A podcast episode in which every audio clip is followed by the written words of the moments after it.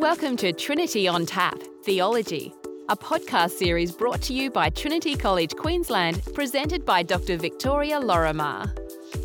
Episode 4 God the Creator. Creator of heaven and earth. Having just affirmed our belief in God the Father Almighty, we move on to the recognition of God as Creator of heaven and earth. And it might seem pretty unobjectionable for believers today to claim God as creator of heaven and earth. But Christians in the early church had to defend this idea against certain teachings and ideas that we associate with the position called Gnosticism.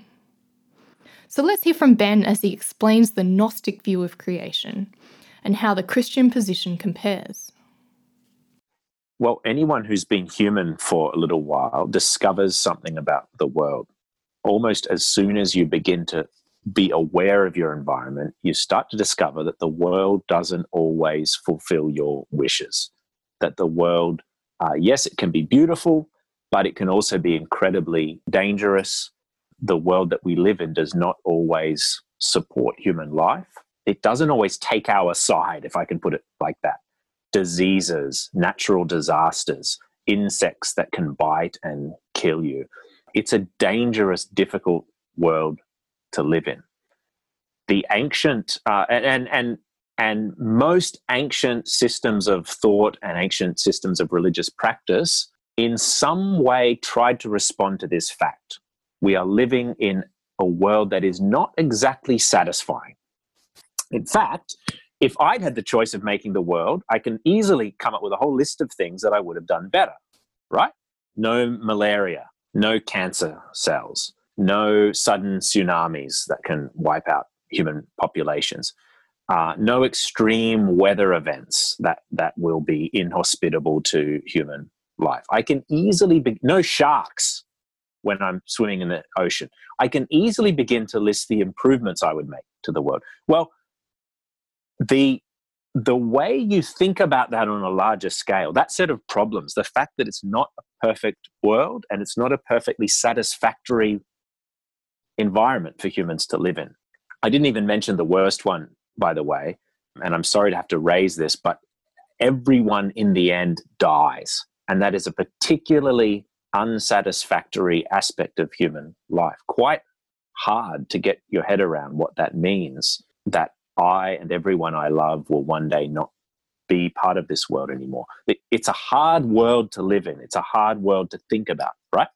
Well, the ancient Gnostics, which which is a general um, term that that that is used to describe a whole lot of of small. Uh, uh, that was kind of a widespread movement in the second century, around the same time that the Christian movement was springing up.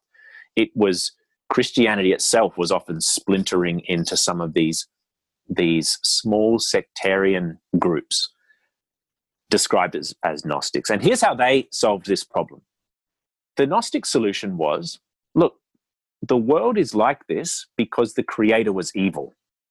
The world is like this because the creation itself is evil. It's actually an instrument of an evil deity designed to harm us, designed to hurt us, designed to hinder us. It's a bad world because it was made by a bad God. And the usual Gnostic solution was some form of dualism, where there was also a good God who made some good bits and they got mixed together. What are the good bits? Usually it's the human spirit, the, the invisible interior part of me. That part lives forever. That part's good. That part's innocent but it is trapped in this horrible, evil, malignant, and malicious material world. What does salvation consist of then? And, and the Gnostic groups still usually thought of Jesus as a savior. What does Jesus do? He comes to free my spirit from its imprisonment in this evil world. So the, the ancient Gnostic groups had a way of thinking about creation and a way of thinking about salvation. And it was all it was all based on the idea that the world is an evil world. All, all the way through the apostles creed you can see the marks of a struggle against gnosticism. Over and over again the creed keeps reassuring you that this world is good. So we can see that to affirm God as creator of everything was a pretty radical move in the context from which the creed arose. And Ben also mentions the idea of salvation, and we'll get to the implications of this in a later episode. While we're on the subject of creation, though, heaven and earth, of course, includes us as well. So, what does it mean that we are created by God? Well, Genesis 1 mentions that we are created in God's image. And another way this is put is describing humans as the imago Dei, which translates to image of God.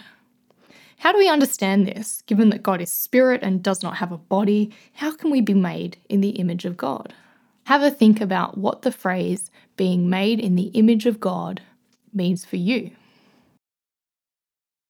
Well, the way we understand our being made in God's image is often broken down into three categories. First, we can understand this in a structural or substantive way. There is a particular quality or characteristic of God's which we possess also, and which marks us out as bearing the image of God. So, in this approach, there's a focus on capacities that we have. We are rational beings, for example, or moral beings. And Augustine of Hippo gives us a good example of this way of thinking. He writes that man's excellence consists in the fact that God made him to his own image by giving him an intellectual soul, which raises him above the beasts of the field. A second way of understanding the image of God is the performance of a particular function. Some have interpreted humans being in the image of God to designate us as God's representatives in the world. God's rule over the earth is delegated to us in a subordinate way. In the ancient Near East, in the time that Genesis was written, kings would have statues of themselves erected in faraway parts of their kingdom. These statues would remind subjects of the power of the king by whose authority local overseers would rule. Perhaps our being made in the image of God allows us to perform a certain function. And finally, the image of God can be understood in more relational terms. It's more about our connection with God than any capacity we possess or function we carry out. And this takes on even more significance in light of God's triune nature. God is Father, Son, and Spirit. We'll look at the Trinity in a later episode, but as we already know that there is an inner relationality to God, it makes sense to think of the image of God as having something to do with relationship as well. So think back to your earlier reflection on what it means to be the image of God. Which approach does it align with? Structural, functional, or relational? Or perhaps it's a combination of two or more. If you think about it, it's actually pretty hard to untangle these categories completely. If we talk about relationship, for example, we might mean a relational model for the image of God, but we could also be speaking about the capacity for a relationship, and this would be a structural understanding. Or the act of relating, which emphasizes the image of God as a function. So, the best approach to thinking about the image of God would be a combination of these three understandings. And we also need to be careful not to make too much of the image of God concept aligning our understanding of the image too firmly with a capacity or action or relationality always runs the risk of excluding some people. Those who differ from what we designate the norm when it comes to mental, physical, or relational abilities. And it's interesting to compare what the Bible says about us with what it says about Jesus when it comes to the image of God. Compare Genesis chapter 1 verse 27 God created humankind in his image with the reference in 2 Corinthians chapter 4 verse 4 to the glory of Christ who is the image of God. Notice any differences? If you look at all of the references to Christ and to humans more generally and the image of God in Scripture, you will find that every description of humans says that we are made in the image of God, whereas Christ just is the image of God. What's the significance of the preposition? First, there's a difference between Christ and the rest of humanity. While Christ is the image of God, people need to be transformed to be fully the image of God. That is, they're not God's image now the way that Christ is.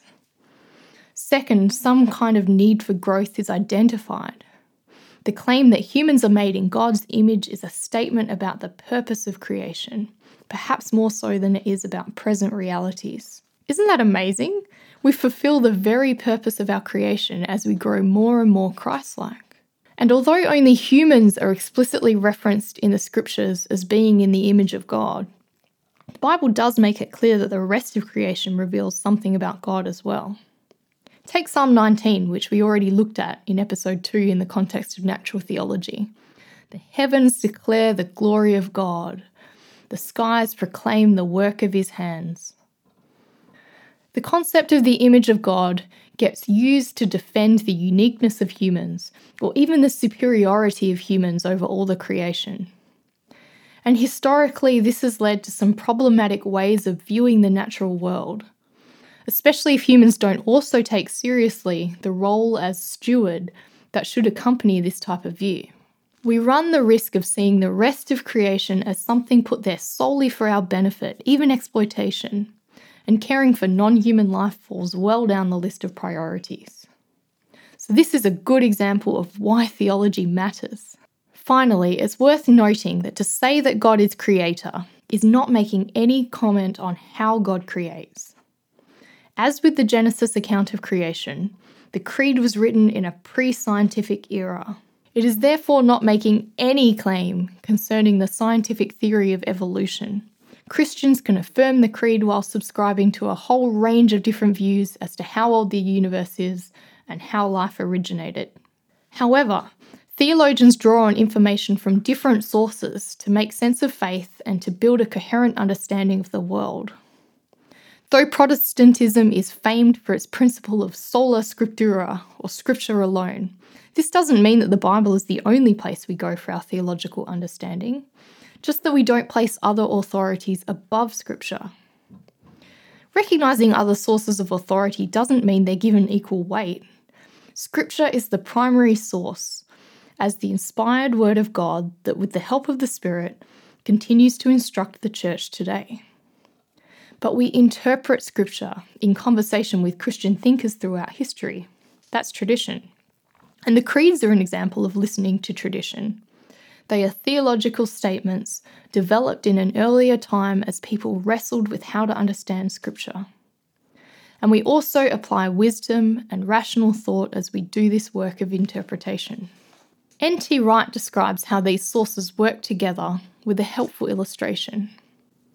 We should think of Scripture as a bookshelf, with tradition being the memory of what we and others have understood from reading the content of that shelf. And reason is the set of spectacles that we wear to make sense of the reading. And sometimes personal experience is recognised as a source as well. This is a tricky one on the one hand, experience is very subjective, and therefore it doesn't seem like a firm foundation on which to build theological claims. But even Jesus appealed to experience in interpreting Scripture. Think of how the Pharisees challenged him when he healed on the Sabbath. That's in Matthew chapter 12. He didn't answer in this instance by quoting Scripture back at them, but instead he asked them whether they would rescue one of their sheep from a ditch on the Sabbath. They are to consult their own feelings, to use their imaginations in order to understand. A lot of important theological work has grown out of particular personal experiences as well.